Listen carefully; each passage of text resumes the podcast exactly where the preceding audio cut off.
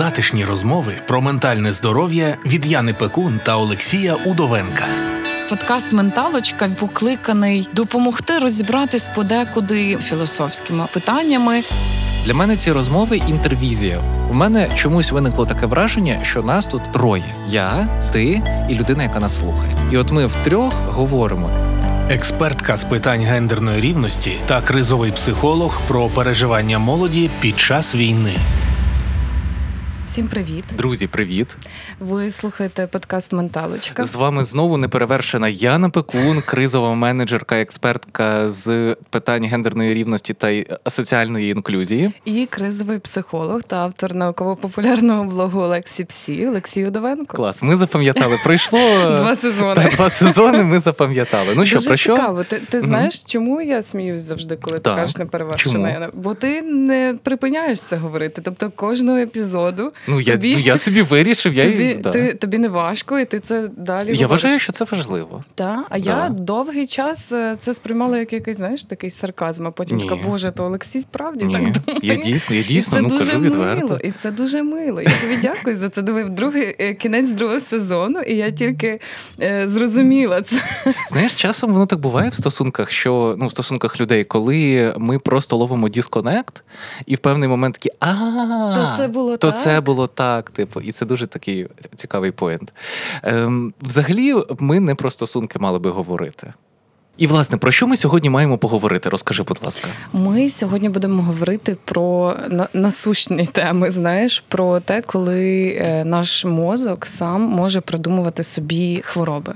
Про те, коли ми ем, намагаємось їх шукати повсюди. Про те, коли один симптом може перетворитись просто на пекельне листання е, інтернету і У мене така штука постійно приписування буває. собі просто найстрашніших смертельних хвороб е, і так далі. Будемо про іпохондрію говорити сьогодні. Про і іпохондрію в широкому розумінні, взагалі тривожність е, з приводу ну і про іпохондрію як клінічне захворювання, і про те, що в побуті прийнято називати е, іпохондрією, взагалі страх щодо хвороб і все, що з цим пов'язано. Мені здається, що це прям на часі.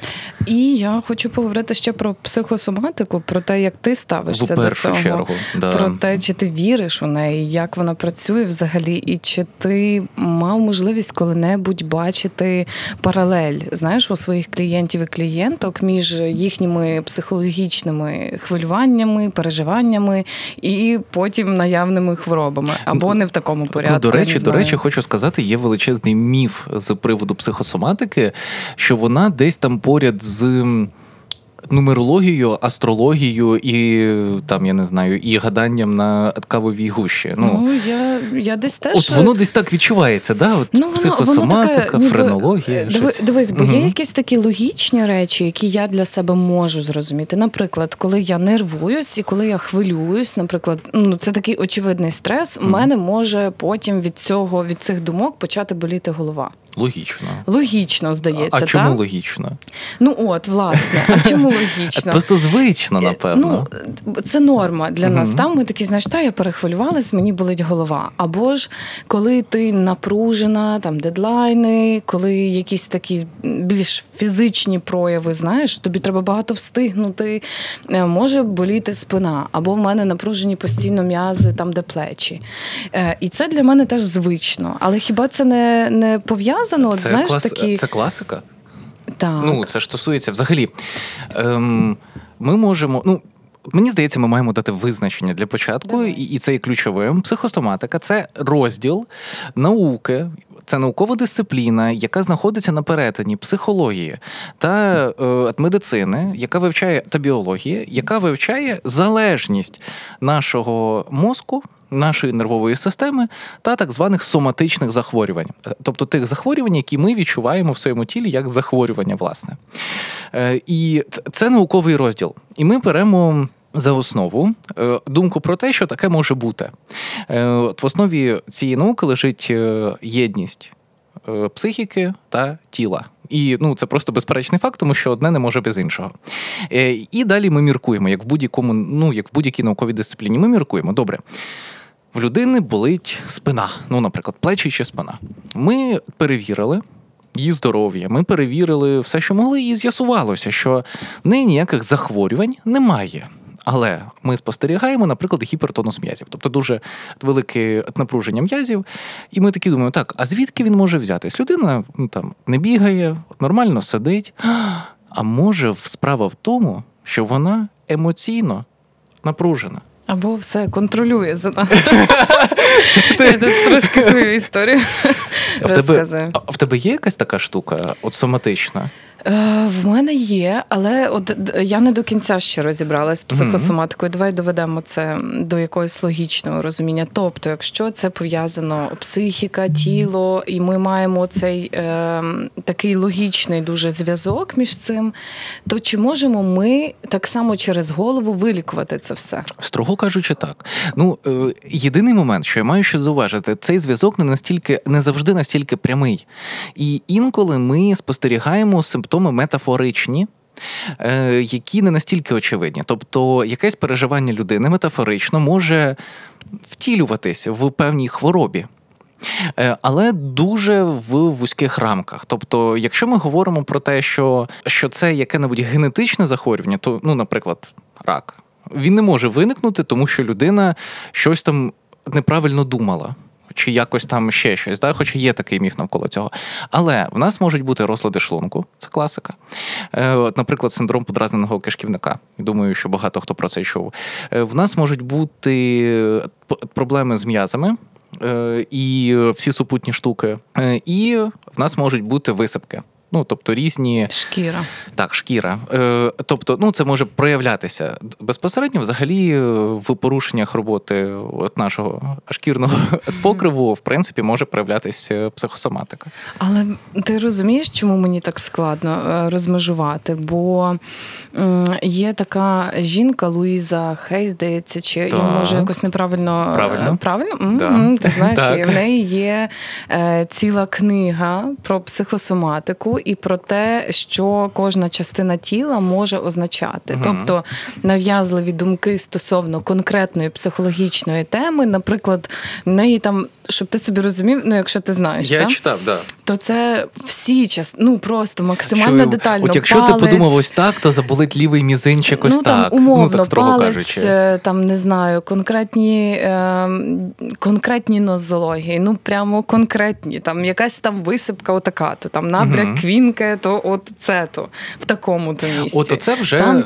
ем, і це дивно, та? І в неї, знаєш, як, е, як в неї йде класифікація? Там по алфавіту цікаво. ти можеш знайти собі хворобу. Це не ну, друзі, це називається подруги. знайти, знайти собі хворобу. Я ось вам, що це я таке. вам не цей не раджу, просто це в- цілях дослідження довелося е, подивитись. Ну, власне кажучи, ти можеш подивитись собі там як, ну, якусь назву хвороби, чи там просто ну, симптом, І, типу, наприклад. і як воно І проявляється? да? ти Капець. можеш в іншій колоночці побачити причину, чому там, наприклад, нав'язливі думки, страх проявляти Ага. себе в соціумі, або там. Е, Небажання, е, не знаю, щось там, е, страх входити в нові відносини чи стосунки, Мгм. точніше. А, в третій колоночці ем, афірмація, да, да, да, якою ти собі можеш полегшити життя. І що ти думаєш? Так. Ну, це працює, це дуже популярна штука. Стривай, стривай. Люди Дуже популярна шукають. і працює. Це дві великі Ну, різниці. для людей, бо вони як самонавіювання Ну це да. Використовують, Да. знаєш. Але е, можливо, я я просто хочу знайти. Е, Знаєш, здорове, розумне підґрунтя цій книзі, її популярності, словник чи як немає, називається. немає будь ніякого наукового підґрунтя. Ем, Ми дос... Хоча Мгм. я теж е, там паралель могла спіймати там в контексті орган і емоція. Знаєш, якось Мгм. от така ло- логіка в цьому, якась така завуальована. асоціації Мгм, якісь є. Ну, от воно Серце, там, знаєш, почуття. Да, там да, шлунок да. це щось, там голос, це там горло, це проявлятись у соціум. І, і це. Ну, це мило, але то так не є. Воно так не є. Е, е, Типу, проблема в тому, що на такому на когнітивному рівні, якщо ми це починаємо осмислювати, то це переходить в біліберду. Е, По-перше, ну крім того, що такі штуки не мають жодного наукового підґрунтя, грець з ним. Ну, типу, не мають і не мають. Добре, психоаналіз і психотерапія теж не має наукового підґрунтя, але вона інколи працює. Справа в тому, що в нас немає, немає предмету дослідження.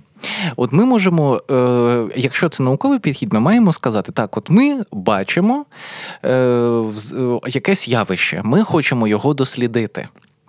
Е, а тут ми навпаки, ми тут придумали явище. І його досліджуємо. Ну, наприклад, зв'язок, да, просто зв'язок серця та почуттів. Нам спочатку треба довести, що цей зв'язок взагалі є, а потім його досліджувати, а не навпаки, придумати. Але і- часто погодься, людям простіше так зробити. Дивись, от і давай перейдемо Ну да. тепер до іпохондрії. Так. Е, Це ж тривожний розлад. Ну от ми перед цим з тобою до ну недовго, але Ну, ми зайшли в міжнародну Так. класифікацію хвороб. Там от, виділяються е, типохондричний синдром. Він є в міжнародній класифікації як окреме захворювання. Е, Стосується це, може бути як складовою інших захворювань, так і окремим розладом. Е, Це, може бути і про тривожність. Е, Якщо ми говоримо про іпохондрію в широкому розумінні, як не про захворювання клінічне, а як про людину і про явище, коли люди починають собі болячки продумовувати, і це не переходить в нав'язливу форму, то в принципі це про тривожність і це про нав'язливі думки. Угу. А, і мені здається, що прояв цієї іпохондрії він може бути в таких двох крайнощах. Знаєш, перший, перший варіант це коли людина просто. Не виходить від лікарів, бо вона там Мгм. купа аналізів, чуть десь щось кольне, там відразу все на максимум і так далі. Це щоб не звучало, ніби я відмовляю вас від аналізів. Ні, там адекватний ну, огляд організму, чекап та раз на рік мінімум, це обов'язково. А, А тут мова, власне, про такий, знаєш, е, нав'язливий оцей такий стан, що мені треба Мгм. лікуватись, треба знайти там, от мені там щось болить. А другий це коли люди оминають лікарів. І, і це мені здається є проблемою, тому треба говорити про це правильно. Бо ми з тобою теж почали говорити про те, що видом іпохондрії є канцерофобія. Тут е, хитра штука, да, ми дійсно ми, про це говорили. Е, Сама по собі канцерофобія це фобія. Це не іпохондрія. Е, але це може бути в певному взаємозв'язку. Е, Чому? Тому що людина, яка е, має страхи щодо захворювань, е, ці страхи можуть підкріплюватися суспільним тиском. Угу. І от ем, який от. Давай задля експерименту. Якщо ми вже за це от задля експерименту, що ти собі уявляєш, якщо я тебе попрошу уявити онкохвору людину? От який в тебе стереотипний образ зараз приходить в голову? Ти хочеш, щоб я сказала про людину без волосся? Щось так? Ну, для прикладу. Ну так, це досить поширене явище. Мгм. Ну, яка в тебе картинка? От, от можеш описати цю картинку, яка в тебе зараз перед очима? Е, Не, не можу, на жаль, бо в мене є досвід, знаєш, близької взаємодії з е, дуже близькими мені людьми, які Мгм. зараз хворіють е, онкологією. І це правда дуже складна тема, бо е, дуже мало успішних кейсів, і вони роблять онкологію такою дуже фатальною, дуже приреченою. І навіть коли мені ця близька людина пояснювала, що в мене перша стадія, і там 90% що я буду жити, і все буде добре, просто треба пройти цей етап. Е, в мені приходили час від часу в голову думки там страшні, фатальні, та смерті, якісь такі штуки. І я уявляла, а як мені з цим треба буде справитись наперед. Е, ніби готувала себе, бо ну я так, е, в мене такий спосіб, в принципі, підготовки до, до всяких таких штук без накрутів, але я ну, ніби емоційно е, намагаюся підготувати себе до якихось страшних штук, якщо вони вже виникають. І, і я бачу цей процес лікування. А з іншого боку, в мене теж був е, ну, досвід такого близького дуже спілкування з е, чоловіком, який теж е, він був в ремісії. Мгм. І в нього було сім років назад е, рак, е, і він повернувся. І я бачила, як е, ця людина, попри те, що він ці сім років системно перевірявся, він своє життя все одно.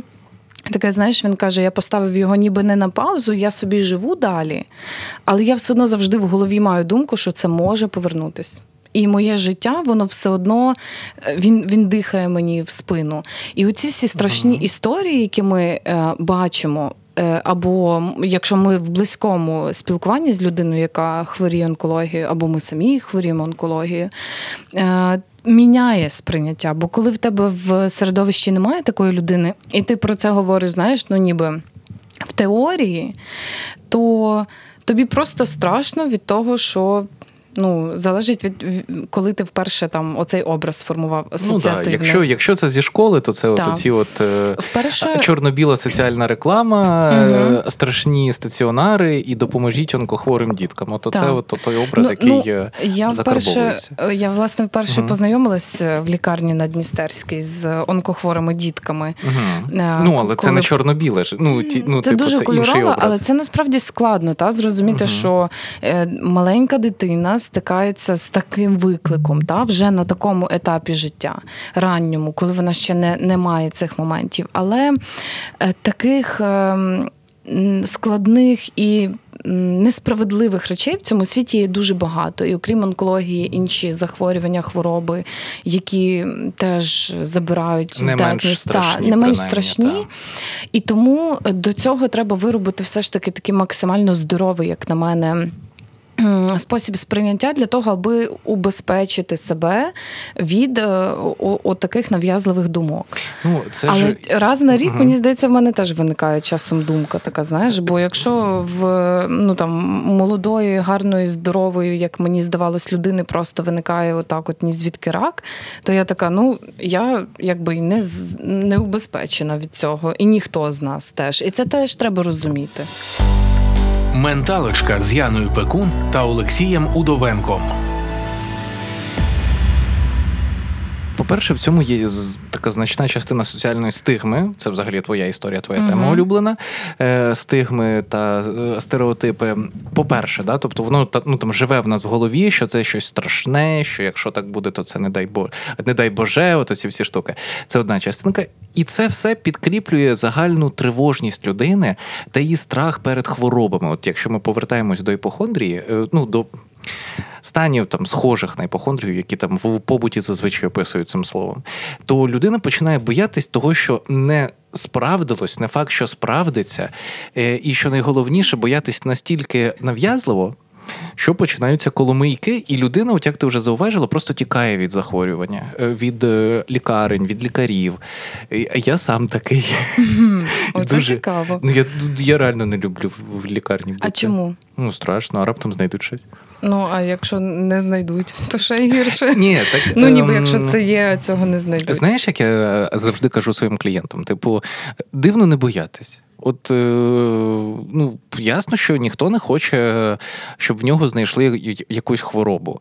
Е, і це страшно, але дивно не боятись, але дивно при цьому.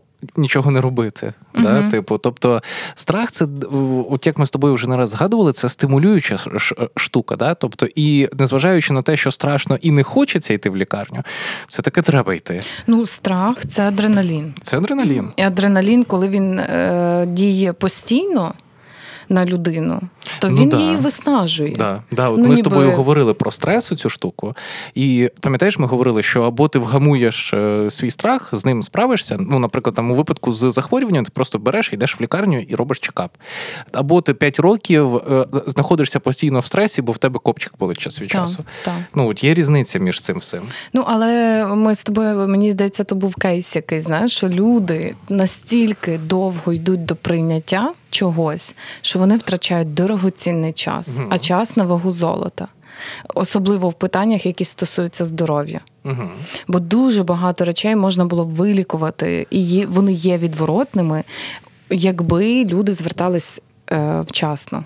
А в тебе є такі от випадки, коли ти от мала якісь страхи з цього приводу? Ну, Ну, бо про себе я можу на 100% сказати. Я от я готовий, щоб прилетіло в сусідній будинок, але я не готовий йти в лікарню. Типу, от Ну, в, От настільки в мене мене є в мене є насправді ем, страх стоматологів, який підкріплений конкретним кейсом. Бо е, колись в дитинстві, ем, ну як в дитинстві, я була трошки це підлітковий вік, мій був. Е, в мене є молодший брат, і він став ем, постраждалим від некваліфікованого стоматолога. І для нас всім всіх це був стрес. Для мене був дуже Жах. великий стрес, бо він був маленький, а я дуже була прив'язана до нього, коли була мала. Бо я ніби е, постійно доглядала за ним. Знаєш, це для мене була така вища місія. Дуже любила. е, люблю маленьких дітей, і оце знаєш, оце все. І коли я дізналась, що моєму брату вирвали просто не той зуб здоровий, Боже, замість нездорового, це жах, серйозно. Я сподіваюся, він не образиться, що я про це розказала. Ну, того чоловіка. Звільнили, але ну ти не уяви треба собі було йому стрес, вирвати. Не стрес моєї мами, та або там Жесть. і таких людей є багато, тих, які страждають там десь там від халатності лікарів. Ми про лікарів теж поговоримо з тобою. Ви зараз Е, пройшлися вже та, так але, на місці. але мені дуже важливо, я зрозуміла, чому я боюсь, бо я е, і зрозуміла, який лікар мені потрібен, саме стоматолог чи стоматологиня, е, яке ставлення потрібно. Я коли в кріслі, я мала дитина. Тобто мені треба пояснювати кожен крок. Все буде добре, говорити зі мною таким голосом лагідним. Е, Все, я просто настільки обезброєна, там що. так знайомо. Що просто все. А, а мене заколюють завжди анестезією, бо я теж дуже боюсь стоматологів. Дуже сильно. Ну прям Дуже багато людей боїться стоматологів да. саме через неякісну медицину без знеболювального е, в радянському, наприклад, союзі. Наші оця батьки каральна медицина. це жах просто. Ти уяви, як добре, що я цього не застала, бо мені здається, я би там просто Я, до речі, шукав психологічні е, причини, чому я боюсь от, от таких штук. І мені здається, що принаймні в собі я знайшов певну тенденцію. так. І, можливо, я можу її поширити на інших людей, принаймні на якийсь значний відсоток. Давай. Я думаю, що справа в тому, що ми боїмось втратити контроль. А коли ми звертаємось до лікаря, то ми по-любому втрачаємо контроль над ситуацією.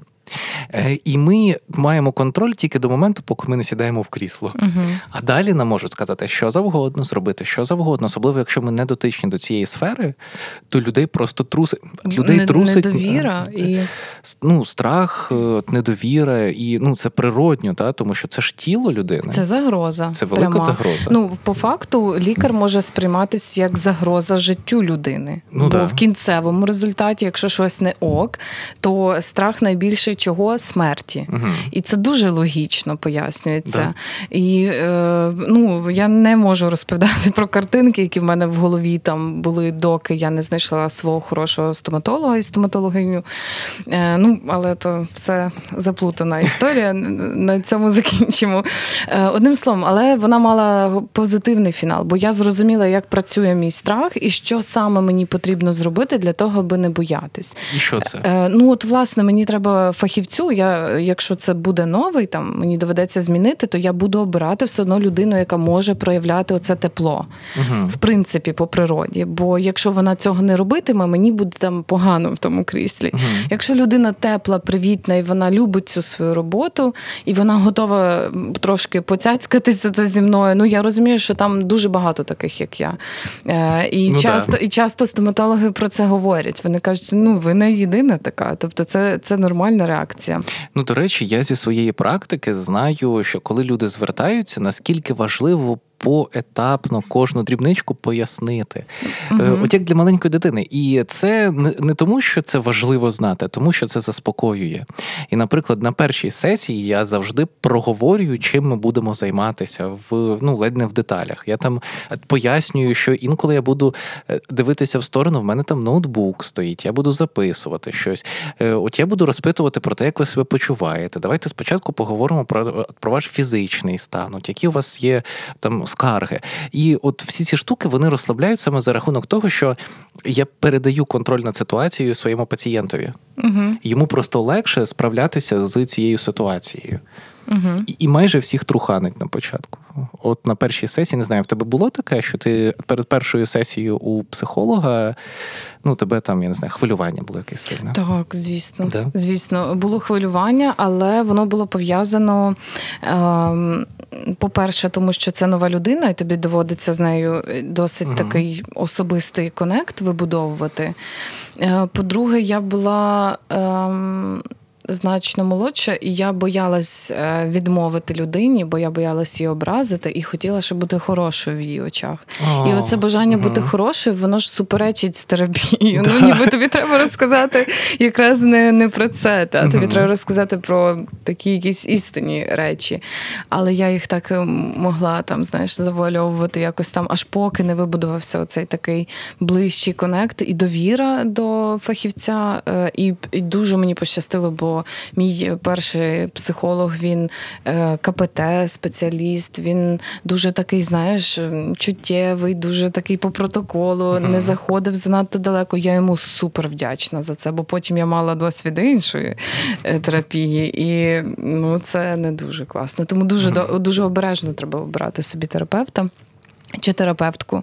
Мгм. Е, і ну, це, це важливо, це, це правда. Це як і гінеколог, е, це Мгм. як і стоматолог, стоматологиня. Ну, коротше, будь-який Чим інший. більше, чим більше ми отримуємо, ну от в мене такий поінт з'явився, чим більше ми отримуємо контролю в ходу в ході таких всяких речей, тим нам легше їх проходити. Контролю? Да. Цей контроль. Ну, ілюзії. Е, Нехай не контролю, Ілюзії але контролю. ілюзію контролю. Да. Ну, е, ну ніби виз, визначити хоча б ці знаєш Межі, межі, да. та, куди, куди ми рухаємось. І тому, і тому хворим е, пацієнтам і пацієнткам пояснюють, який етап далі. Та? Далі ми проходимо там курс таких-то, е, таких-то капельниць. Далі у нас от ми капаємо це для того, щоб ваш організм зробив оце. Якщо він спрацює так, ми діємо так. Якщо він так не спрацює, ми продовжуємо в цьому напрямку. В мене є план А, в мене є план Б, в мене є план там Г і так далі. І пацієнт такий, ну окей, значить, ну. Лікар знає, я йому довіряю, можу хоча б покластись, він буде мене вести. Бо якщо цього немає, а що робити з оцими, знаєш, такими пацієнтами і пацієнтками, які от ну я я думаю, ти зустрічав таких людей. Ну ти лікуй, не лікуй, ну вона через буде знову в тебе там. І буде знову нове щось там. Ну і Ну, класно, так це якщо якщо це психолог та Да. заробляє гроші. Мені прекрасно. нормально. Але дуже часто е, в лікарів там це такі бабусі, яким просто не вистачає спілкування. Таке буває ж? Ну, таке е, взагалі я Чи це, трішечки. це по- іпохондрія, чи це просто не вистачає Це, спілкування? це скоріше таке щось е, от, от на границі, ну на межі. Тобто, Треба досліджувати Ні туди, ні туди. Ем, є- я поясню, в чому моя думка. Якщо людина звертається з якоюсь скаргою, то в будь-якому випадку її щось турбує. Е, І моє завдання як фахівця, яким би я фахівцем не був, зрозуміти, що саме її турбує. І в більшості випадків, в будь-якому випадку, людина скаже, що в неї болить голова, а в неї, я не знаю, депресія. Ну, це не пов'язані речі, але людина звертається зі скаргою. Типу, якщо її щось турбує, то в будь-якому випадку ми маємо зрозуміти, що саме відбувається, чому це відбувається, е, і як ми можемо на це вплинути. Тобто, і в такому контексті, якщо людина, наприклад, звертається постійно до лікарів з скаргами там на своє здоров'я. Ці скарги не надто справедливі, ну тобто вони не відповідають загальному стану здоров'я людини, то це означає тільки одне: що причина в чомусь іншому. І, Мгм. і дуже часто саме в соматичних в психосоматичних захворюваннях. Е, І, і тут ми, до речі, можемо зробити таке міні-коло і, і повернутися до контексту війни, е, що е, зараз на фоні стресу дуже багато маніфестує психосоматичних захворювань. А от давай, давай детальніше купнемо. Да. Туди дуже Тут цікаво. Е, Дуже цікаво і дуже потрібно, бо менталочка це про ментальне здоров'я молоді. Е, І, і молоді, і підлітків, та як е, ті, які от от вже переходять на цей новий level. Я просто маю бага- багато Так. різних кейсів, знаєш, і я намагаюся якось сформулювати це в таку якусь думку. Війна це постійний е, фактор фонової смерті. Смерті, яка підкрадається дуже близько в твоїх знайомих, знайомих знайомих, в рідних. Е, війна забирає життя. Це конкретний дуже такий показник, знаєш, і він не може не насторожувати, він не може не лякати, він не може не викликати жодних емоцій. Якщо в людини, яка живе зараз в Україні, немає ніяких емоцій стосовно війни, то це дивно. То це дуже дивно. То це або людина, яка літає десь собі в просторі, та і вона взагалі не заземлена в жодних е, таких от моментах. І в мене є тоді питання, в принципі, до її адекватності. Або це людина ну, з психічними певними розладами точно. Ну тут ще є такий момент, що деякі люди е, байдужі, є, типу вони включають оцей. Ну, Захисний холод. Е, знаєш, тут справа навіть да, це може бути про спротив, про уникання, а може бути про от таке загортовування до до таких речей. От я, здається, розказував, а може і не розказував, е, що я в якийсь момент звернувся в терапію з таким запитом, що я з приводу, ну там реально помирають люди, і якісь мої знайомі, близькі люди. Е, і я такий, типу, ну ок. От і я з цим з цим поінтом звернувся ну, до ну, до терапевтки і кажу: ну, може, зі мною щось не так, може, це спротив, може, це якесь уникання. І от ми розбиралися і прийшли до висновку. Ні, я просто вже настільки примирився з цим всім, що, на жаль, це вже просто така рутина, в якій є всі емоції давно пройдені, давно зрозумілі, ставлення вже давно випрацьоване, і це просто така прикрість, яка стається, але яка не відкладається емоційно. Тобто таке теж буває насправді. Подкаст Менталочка про переживання молоді під час війни. Це навіть ну якийсь, як на мене, там вищий level. Знаєш, якщо ти ну, вмієш знаю, це свідомо навіть. робити, а не з позиції, що твоя психіка захищається, там ще щось. Так вона в будь-якому випадку захищається. Дивись, бо в мене зовсім не так. Так. Я е, коли тема стосується чогось, з чим я працюю професійно, наприклад. Домашнє насильство, зґвалтування, домагання і інші моменти. Я можу бути емоційною, але мій мозок все одно холодний. Я я розумію, як це працює там, як злочин, розумію, там, як постраждала, е, почувається в там, ну, в схемі, та, в якійсь, в якійсь такій, е, такому підході. Але бувають моменти, які вибивають мене. Попри те, що я дуже врівноважена. Але я казала, та, що я ну, вже вже говорила, що я від, відкрила свою емоційність під час війни за цей рік зовсім з іншої точки зору. Значно глибше, значно чуттєвіше, значно вразливіше, значно складніше, аніж було до цього. Е, і все одно я от тримаюсь, тримаюсь, тримаюсь, потім стається якась ну, масова така, знаєш, велика така е, катастрофа. От просто всеукраїнського масштабу, там не знаю, Дніпро от нещодавно. Та? Тобі розкажу потім і, про це. І історію. воно вибиває, і воно вибиває тебе. Якщо ти десь втратила м, уважність от, до свого стану і включилась повністю в оце от вивчення історії, а хто там був, знаєш, а, а як це працювало все ну, тебе вибиває на декілька днів. До речі, і цікаво, ти чому? Всеукраїнським цим горем, угу. ти горюєш, ти це приймаєш, ти така, окей, що далі? Давайте далі. Ну і якось там ти ну, Це теж частина примирення. Я знаю, що я тобі хотів розказати. Е, це такі е, на умовах та анонімності розкажу історію. Нікому не кажіть. Да, Нікому не кажіть. Е, в мене в терапії є людина, чия квартира знаходиться в тому самому будинку, але але ця людина живе в іншому місті. Вона переїхала просто. І ми, звісно, що говорили про події в Дніпрі, і ця людина така: ну, якщо чесно, я включився, Лася. Ну, для збереження анонімності, я навіть стать зашифрую. Е, ця людина включилась е, в історію зі збором коштів, з допомогою і закрила для себе це питання. І от зараз от ми говорили: типу, ну що, ну як? От воно якось відгукується? Та ні, ну воно вже просто стало такою рутиною, в якій люди вже стали ну, прийшли до певного примирення з тим, що відбувається. Так, це і працює. Да? Але ну, протягом цього року в нас таких е, випадків Та було постійно, ну, кейсів, назвемо це так страшно кейсами. Та? Угу. Там Їх було безліч. І угу. ти е, кожен раз тобі здається, що немає далі межі у цього. Знаєш, ну неможливо просто більше горювати, або там ну, ти відчуваєш це кожною клітинкою свого тіла, ти в єдності зі своїм народом, який страждає страждає, і ти страждаєш через це. Угу. Це не триває вічно, бо треба працювати, бо ти розумієш пряму залежність, що треба працювати на перемогу, та? бо ми всі зобов'язані зробити свій внесок. І ти починаєш входити знову в цей нормальний режим, доки не накриє І знову. далі знову молотиш. Ну, І це постійно Да. таким чином. Та? І, і якщо якісно не подбати про своє ментальне здоров'я, то я впевнена, що це може відобразитись на фізичному стані. Однозначно. Це навіть е, на елементарному рівні в період стресу. Стрес, я нагадую всім те, що з першого епізоду, да, е, що це мобілізація нашого організму в, в, в очікуванні до небезпеки, мобілізуються всі ресурси. Е, А отже, після періоду стресу наступає виснаження і зниження функції імунної системи. І просто банально після стресу, коли люди кажуть, типу, ой, я перестресував, потім захворів. Да це правда, це так і працює. Це на фізіологічному рівні так і є. Тобто, після викиду всіх необхідних нейромедіаторів, мобілізації всіх систем, е, наступає виснаження організму, і так людина має вищий ризик захворіти. В цей період після якогось сильного емоційного переживання. Тому дійсно, коли ми не дбаємо про своє ментальне здоров'я, то ну з дуже високою ймовірністю ми потім.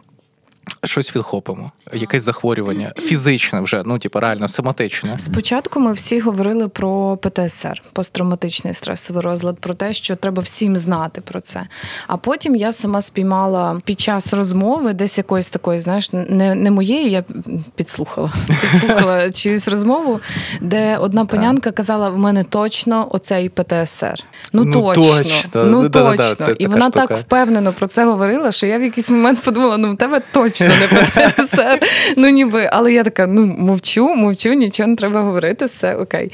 Е, і вона така: ну я ну просто я впевнена, я не можу заснути. Ну, Кажу, вже, вже три дні не можу заснути там до четвертої ранку, і все. Ну я чула по телевізору, там говорили. Оце в мене точно оце ПТСР. І я думаю. Ну, нехай перестрахується, то не, не так вже й зле, та, якщо, якщо перестрахуватись правильно. Бо якщо приписала собі просто ПТСР нічого з цим не робить, то напевно не так воно її тривожить. Бо явно, що якщо вже є якісь симптоми конкретної там хвороби, яка може виникнути на фоні цього стресу, то ти так просто не будеш собі там, знаєш, придумала і, і все. От люди, от знаєш, яке цікаве спостереження має з цього приводу? Е, люди інколи приходять е, з одним, а потім з'ясовується, що все вони вірно думали. Просто страшно було наважитись прийти. І, і от ті люди, які кажуть, в мене точно ПТСР, інколи вони приходять і такі, ну, у вас ПТСР, і вони такі, як? Та ну, Та серйозно. ну, серйозно? Ну, це така І- історія. це Знаєш, коли, коли люди всі думають, що в них онкологія, ну я сподіваюся, що це, це не так, але. До чого цей меседж основний? Чим швидше ви перевірите свій, свій стан організму на наявність там конкретних турбуючих вас е, хвор- хворіб умовних, угу. то тим швидше ви позбудетесь е, оцього ярма небезпеки або Да. його приймете. Ну, будете на крок ближче до лікування. Ну, от я якраз е, от якщо продовжити цю історію, от, людини є такий от стандартний кейс. Людина звертається з думкою, що в неї там умовна депресія. Всі ознаки вона прекрасно знає. Все вона в, в інтернеті вичитала. О, це- Перша це сесія в кінці. Да, ми зараз ще про це поговоримо. В, ну, в кінці першої сесії кажу: знаєте, я думаю, що у вас, скоріше за все, ну, тяжка депресія. От, і скеровую до лікаря-психіатра. І починаються спочатку сльози, типу, як депресія. А потім приходить, е, ну я завжди запитую, як ви себе почуваєте, і з моїх спостережень завжди приходить, знаєте, легше. А, а чому? А тому, що від такого напруженого очікування чогось невідомого, ми приходимо до чіткого усвідомлення, що відбувається, чому, що з цим робити. Е, і навіть просто проговорюючи це вголос, вже стає легше з цим справитись. Мгм. Є такий от момент. Так, це правда. Е, інтернет. Інтернет, о ні, тільки не це. Е, ну, буває, буває таке, що я теж гуглю якісь симптоми, але не було ще жодного разу, щоб я про це не пожаліла. Да ніколи не робіть цього. Люди, ви Я завжди жалію. Я потім така, боже, 15 варіантів смертельних хвороб просто від однієї висипки на руці. Да, там, знаєш, і- А в мене виявляється просто алергія, там, знаєш, на щось. Я така. Ну, е, окей, Яна, можна було просто випити там Да. е, проти алергії таблеточку. ну, є ця проблема. Ну, вона і в мене є інколи. Е, Проблема в тому, що людина зазвичай не може врахувати всі супутні фактори. Да? Тобто лікар, е, чи то лікар, чи то будь-який інший фахівець, е, він дивиться на картину в цілому, а не на окремий симптом, який написаний в інтернеті.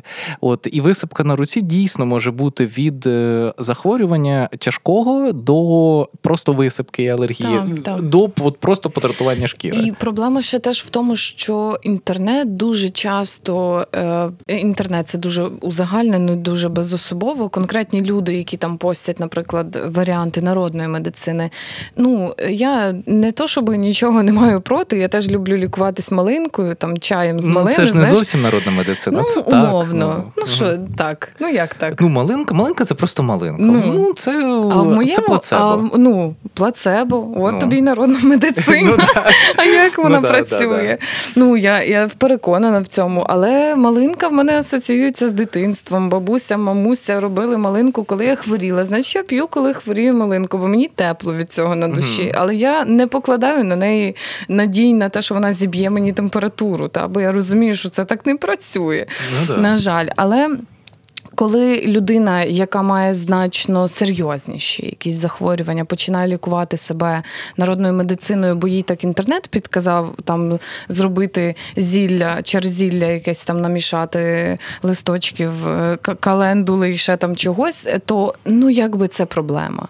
Треба про це говорити. І тут мова йде більше про критичне мислення, про яке ми теж вже е, ну, Сто, один раз. Ну, це не тільки про. От я хочу встановити чіткі взаємозв'язки. От е, зараз на фоні такого тотального стресу, тривог, постійного переживання, людина прагне до того, щоб набути певної постійності і якогось розуміння. Тобто вона намагається взяти під контроль хоч щось.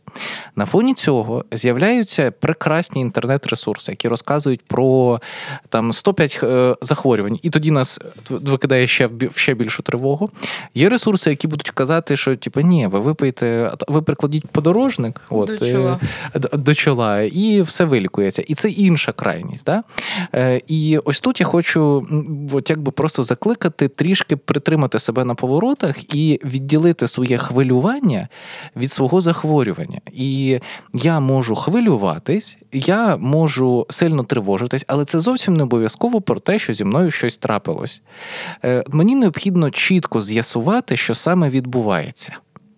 А для цього потрібно звернутися до лікаря. Так, та, і до- зупинити оцей просто, ну ніби наважити. Знаєш, Да, не да, на, да. можливо, навіть не надавати цьому такого гіперболізованого значення, просто сказати собі так, ну ніби домовитись, правда, з собою. Я думаю, це спрацює насправді, бо ну можна ж собі сказати про те, що от я схожу до лікаря. І це от зупиниться оцей потік моєї свідомості. Він Ну, зупиниться. так і буде, скоріше за все. У мене ще з'являється купа. Знаєш, коли я чогось не хочу, то, то Ще весь, весь світ Ну, просто мені посилає все. От не хочеш, будь ласка, не йди. На тобі роботу, на тобі купа дедлайнів, на тобі там не знаю, відсутність доброго лікаря, якого треба шукати. Знаєш, рекомендації, ці всі моменти. І я така, боже, коли до нього йти, там уже там місяць проходить, все потім минає. І я така, о, ну вже не Ну, так можна, можна і не ходити. Можна і не ходити. Є і така загальна недобре. стигма навколо цих питань. Страх, і- страх ем, екзистенційний, такий глибокий екзистенційний страх втратити життя. Е, І вся ця сукупність вона в будь-якому випадку приводить до певної тривожності щодо хвороб. А якщо це все ще й на фоні війни відбувається, коли ще й прилетіти додому може, то це взагалі часто перетворюється в таке от нав'язливе прокручування, що зі мною відбувається, а раптом зі мною щось трапилось. І на фоні цього дуже часто, до речі, панічні напади виникають. Чи буває іпохондрія у дітей? Е, в клінічному сенсі так. Окей. Бо мені просто здається, що іпохондрія у дітей вона проявляється, знаєш, ну ніби. Бо я бачила дітей, які дуже бояться лікарів. Е, я А це не бачила дітей. Слухай, я. Е, я бачила дітей, які бояться померти. Просто бояться померти. Хоча вони уявляють це. м, Ну, трохи казково, знаєш, як ге- героїня там якась заснула і все. Ну, але в мене відчуття, що їхній оцей навіть страх померти він пов'язаний більше з тим, якої фатальності надають цьому батьки. Бо діти це дзеркало батьків від того, що відбувається ну, ніби в сім'ї. Е, і в мене відчуття, що часто саме батьки тривожні нав'язують страх лікарів дітям. І оця іпохондрія починається звідти, і вона має ноги з батьків. Та е, давайте звинуватимо у всьому батьків і розійдемося. Ну, Є такий вже- старий жарт. Це, та, та, та, але, але ну це ж правда. Це правда. Ну так Ну, це працює.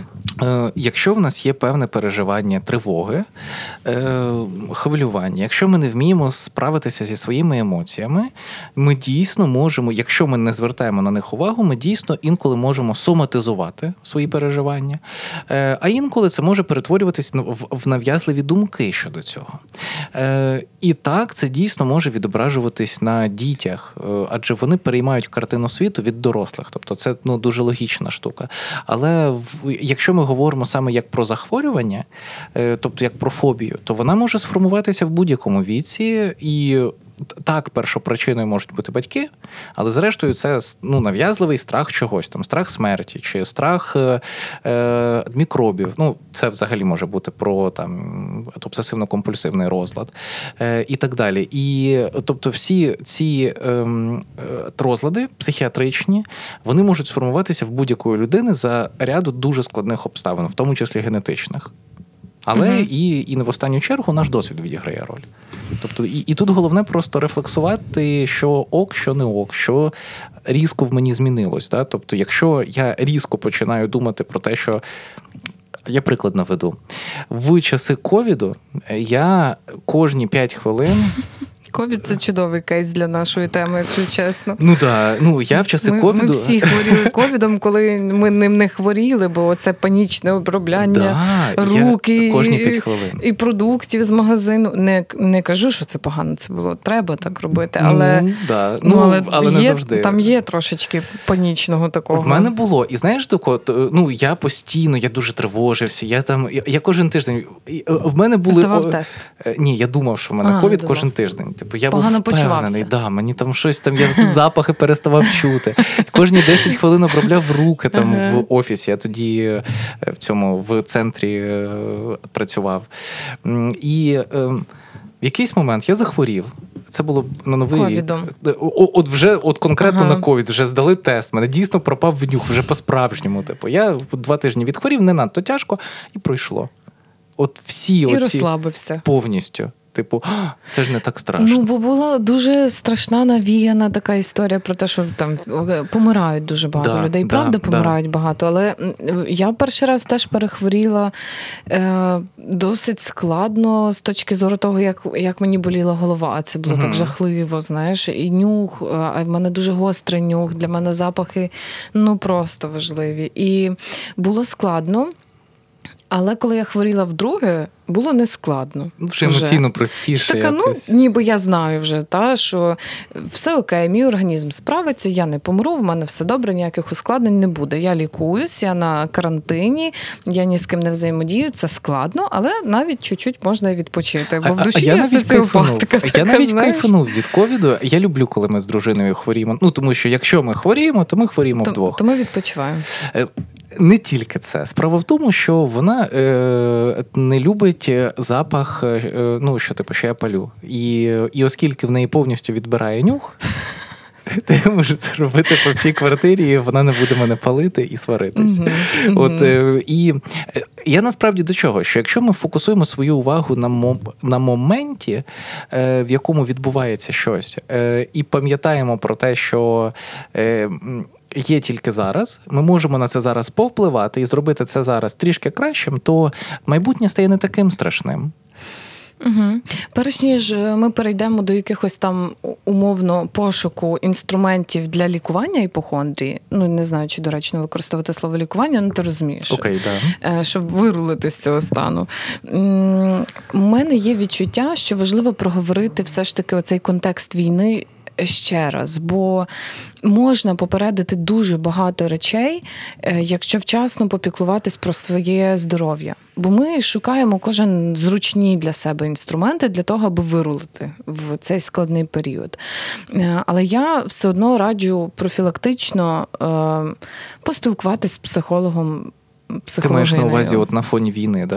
На фоні війни, ну ніби про- прослідкувати свій емоційний стан і робити, знаєш, якийсь такий чекап, от як ми здаємо аналізи, так само робити часом чекап свого ментального здоров'я. Бо дуже буває, буває складно відслідкувати якісь такі проблемні повороти в Мгм. розвитку своєї особистості. І на цих поворотах. Було б добре, якби хтось підтримав кваліфікований вас.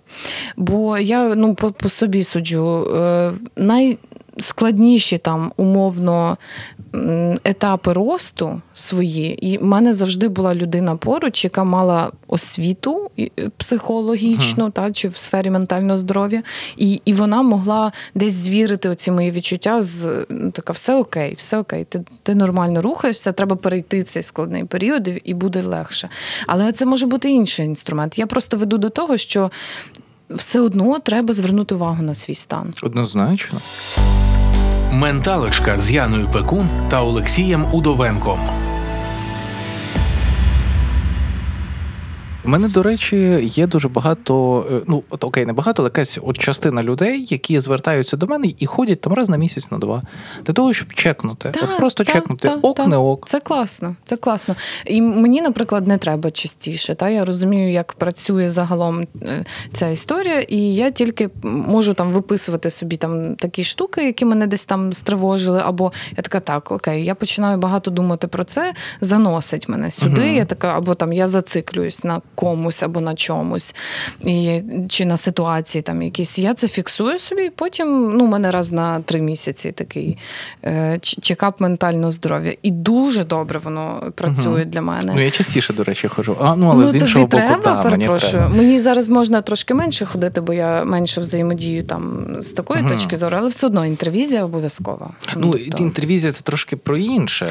Ну, тобі треба супервізор. Ну, зрозуміло, мені не треба супервізор. Е, я супервізію, ну, до, ну, до речі, прям не супер от, класно до до цього став. Ні, це потрібно, але типу, я не завжди відчуваю в цьому потребу. Mm-hmm. Як людина, як спеціаліст, типу, тому що мені набагато цікавіше вникнути, і щоб mm-hmm. цю думку, щоб в цей ланцюжок міркувань не втручались інші. Mm-hmm. Тобто ти просто маєш індивідуальну терапію. Да, да. Um, тобто для мене от першочерговим є індивідуальна терапія, uh-huh. тому що для того, щоб відділити особисте від терапевтичного, а в терапевтичному я вже розберуся. Okay, ну, типу, okay. от мене такий ну, хід такий, думок. такий підхід, бо я за те, що всі психологи, Ні, психотерапевти е, повинні відвідувати ну, супервізора. Інтервізія, супервізія, терапія це треба хоча б час від часу, хоча б на якомусь етапі, але ну прям по-любому. по-любому. Та, та будь-яка людина, яка працює з людьми, вона повинна робити отакі інтервізійні для себе. У мене є розмови. такі кластер клієнтів, е, які працюють з людьми, які е, не, не психологи, не взагалі не в соціальній сфері, а просто працюють з людьми е, і звертаються не з особистою терапією, а саме як ну, ну, типу, за супервізією в спілкуванні угу. з людьми. Типу, і і це теж є ну, великий поінт, і це полегшує життя просто. Так, ну дуже часто я з цього наводжу якісь там паралелі, і в мене з'являються інсайти стосовно мого стану або mm, моєї да. особистості, але важливо це не ну, розуміти, де оця межа проходить. Бо коли ти надаєш послугу як фахівець чи фахівчиня, то ти не можеш е, розповідати, а от в мене, знаєте, таке було, а от я так почуваюсь, або там в мене така супер історія. Це це дурниця. Да. Е, Давай на сам кінець мені так, здається дуже кінець. логічно поговорити про те, які інструменти в принципі допомагають справитись з цими нав'язливими думками. Стосовно свого здоров'я, ну, давай поділимось власним досвідом. Мені здається, що це ну крім давай. того, ну тому що ми проговорили, да, там, типу, усвідомленість і таке все. От там, типу, рефлексія своїх емоцій, переживань, це все дуже важливо. От мене до тебе питання: от ти згадала про свій страх до стоматологів, угу. і ти описала свій шлях. До того, як ти вгамувала і справилася з цим. Угу. От можеш його якось так лаконічно запакувати в певну схему, якою ти йшла? Ну, особи я не впевнена, що це так спрацює зі всіма, але особисто я, ну ви ж розумієте, що ви мусите ходити до стоматологів, якщо ви людина, яка дбає про своє здоров'я, та про свою усмішку, про свій зовнішній вигляд, про комфорт, та бо це про якість життя. Я дуже люблю комфортне життя і дуже ціную якість свого життя. І я не хочу втрачати його через те, що мені страшно піти до стоматолога. Тому я роблю все системно.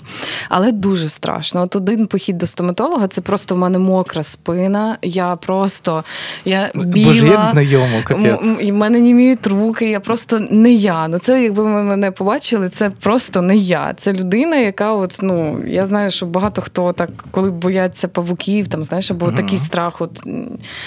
Ну, одним словом. І е, я ходила до різних е, стоматологів, дуже довго не могла Тобто знайти ти свого. шукала, ти шукала, Я шукала, де тобі буде комфортніше. Е, Де буде комфортніше. І, і був в мене такий стоматолог знайомий е, моєї дуже хорошої колежанки. Він чоловік моєї дуже хорошої колежанки. І він такий, знаєш, з вигляду дуже добрий, дуже такий теплий, класний Мгм. дядько, все дуже добре. А в роботі він просто мовчазний. І Мгм. він мовчав. І я е, чітко розуміла, що мені біля нього безпечно, бо я відчуваю, що він професійний і довіряю йому. Плюс коліжанка завжди сиділа в коридорі, бо знала, як я хвилююсь. Але я в той момент зафіксувала себе на тому, що було б класно, якби він мені пояснював. Я його попросила, але це не є притаманно йому. Він сконцентровано працює е, і все. Я зрозуміла, що мені це не підходить. Мені треба людина, яка буде пояснювати свої дії. Бо це дозволяє мені трошечки більше відчувати цього контролю, про який ти кажеш. І далі я вже пішла, до речі, наш спільний знайомий мені порадив псих, е, психологиню, стоматологиню. Е, Це майже подібно. Е, Стоматологиню, яка я запитала, вона добра? Він каже, дуже добра. Я кажу, вона пояснює, що вона робить. Він каже: Ну, мені не треба було, але вона каже, коли етапи міняє, там щось робить. І я пішла на свій страх і ризик. Вона дуже світла, дуже така, знаєш, я ментально відчула, що все окей. Я пояснила їй зразу, що зараз я просто буду не я, там мене просто нема в цьому кріслі. Мені дуже страшно. І вона дуже з такою, знаєш, чутливістю поставилась до цього. І це підкупило мене. Коли вона почала поя... мало говорила, я їй відразу сказала, чи не могли б ви мені пояснювати, що ви робите? Це дуже знімає мій стрес. Вона почала пояснювати, бо їй не байдуже, бо вона просто в якийсь момент в мене був такий складний зуб і. Е, Вона е, сказала, вона в якийсь момент сказала: я переживаю більше, ніж ви. Ну ніби так хочу зробити добре, щоб і вам не боліло, і і ми не загострили цей, Мгм. оцю вашу фобію. Але мушу вам сказати, що це дуже складно, ну ніби складний випадок. І я така, боже мій, дякую, що ви мені про це говорите. Мгм. Це простіше. Тобто, оце поетапно виглядало таким чином. Ну потім я пішла е, ще до його до її колеги, і це теж дуже хороший такий кейс. І я зрозуміла, що виявляється багато фахівців є класних, і треба його просто шукати. Тому не лікуй, не, не лінуйтесь шукати свого фахівця, того з яким вам буде комфортно. То, тут ми можемо дуже так влучно виділити схему, да, за якою Мгм. ми діємо. Тобто, ми перш за все з'ясовуємо е, джерело дискомфорту, далі з'ясовуємо потребу, що Мгм. нам не окей, що нас не влаштовує, і далі намагаємося чи шляхом аналітики, е, чи шляхом безпосереднього пошуку, просто емпірично, Так. шукати методи, як вгамувати ці переживання. Чи рекомендація від того, кому Так. ви довіряєте? Не це уникати, теж окей. не, не уникати вирішення. І так набагато простіше справитись, ніж жити в постійному переживанні, Так. напрузі і так далі. І е, маємо ще сказати про фізичну активність. Насправді я особисто відслідкувала свій е, стан. Він покращився значно після того, як я почала системно займатися спортом. Мгм. І я зрозуміла, що. Оце системне заняття, воно, окрім того, що воно додає тобі е, тонусу загального е, і, і такого сфокус, такої сфокусованості, е, ніби на власному тілі, та, е, ти, по-перше, почуваєшся краще, в тебе, в тебе більше енергії, е, і ти відчуваєш своє тіло добре.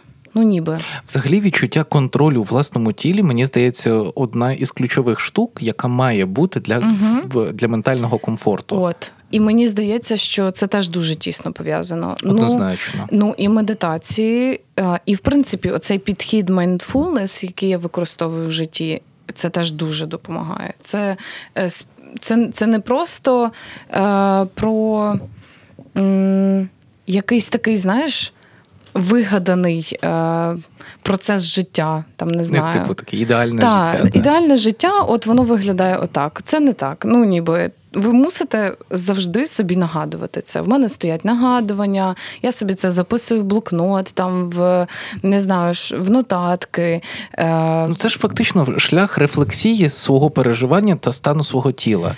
ну ну в якомусь, ну якщо це про медитацію, залежить, наприклад. що саме ви обираєте, та бо Ну, да. Я- намагаюсь просто сфокусовано робити. А, і ще один момент, який мене дуже для мене став відкриттям, це відсутність е, полізадачності. Тобто, Мгм. ну я не можу робити багато речей одночасно. Виявляється, ніхто не може. Це, Ну, це взагалі, то ілюзія. я якраз хотів сказати, що якщо у вас, це ілюзія. якщо у вас немає ADHD, то ви не можете так. Е, Це ілюзія, і вона в мене була, бо я е, раніше думала, що я можу робити багато речей одночасно. І дивитись тут це, і тут друкувати це, тут писати це. І це, це просто ну, ніби час кудись відлітав з одного боку, а з іншого боку, ти ніби і робила багато справ, але по факту ефективність їхня і, в принципі, відчуття смаку життя там воно ну, втрачається від таких речей. І коли я собі сказала, слухай, кого ти обманюєш, немає ніякої там тебе, яка робить 10 справ. Давай зробимо класно одну справу. Я зрозуміла. Ну, знаєш, так по-простому себе не вимагайся. Просто І я зрозуміла, що це приносить мені неабияке задоволення, сфокусованість на одній якійсь е, дії. Це дуже цікаво, це В захоплююче. в цьому є навіть якийсь спокій. Спокій і розміреність, глибина, да. розміреність, от якась така історія. І це стосується будь-чого. Неважливо, чи ви миєте посуд, чи ви там не знаю, читаєте книгу, чи ви дивитесь е, якийсь фільм або серіал, але сфокусовано, не робите Мгм. там 15 речей, бо якщо дивитись, то не такий вже буває часом цікавий цей серіал. Якщо сфокусовано дивитись тільки його, а не залипати ще на 15 речей. Їжа, Це теж про тривожність, та, до речі.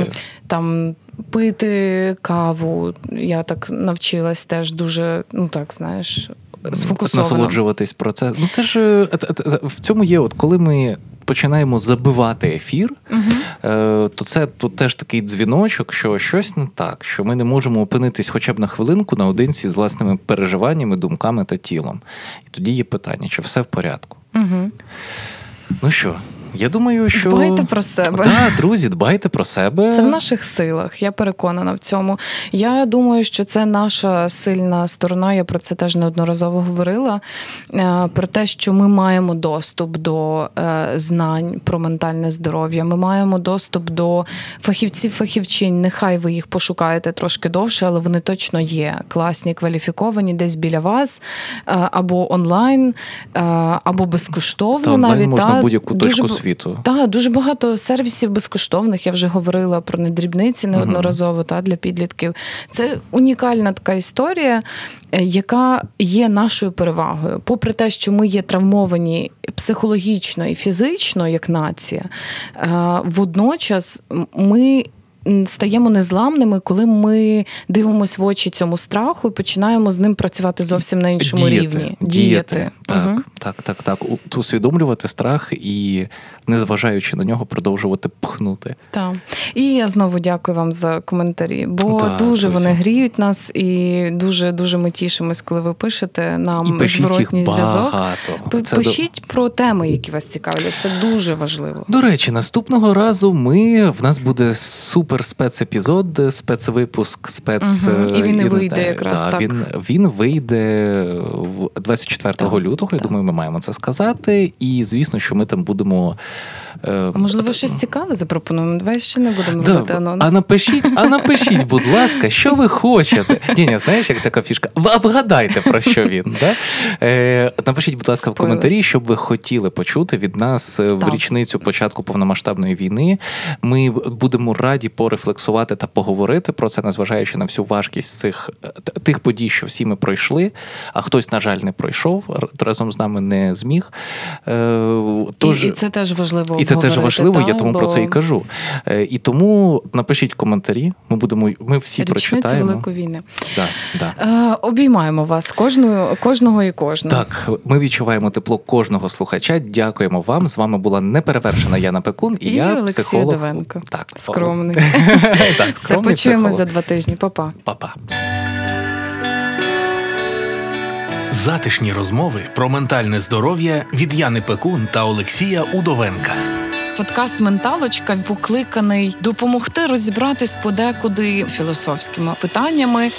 Для мене ці розмови інтервізія. У мене чомусь виникло таке враження, що нас тут троє: я, ти і людина, яка нас слухає. І от ми втрьох говоримо. Експертка з питань гендерної рівності та кризовий психолог про переживання молоді під час війни.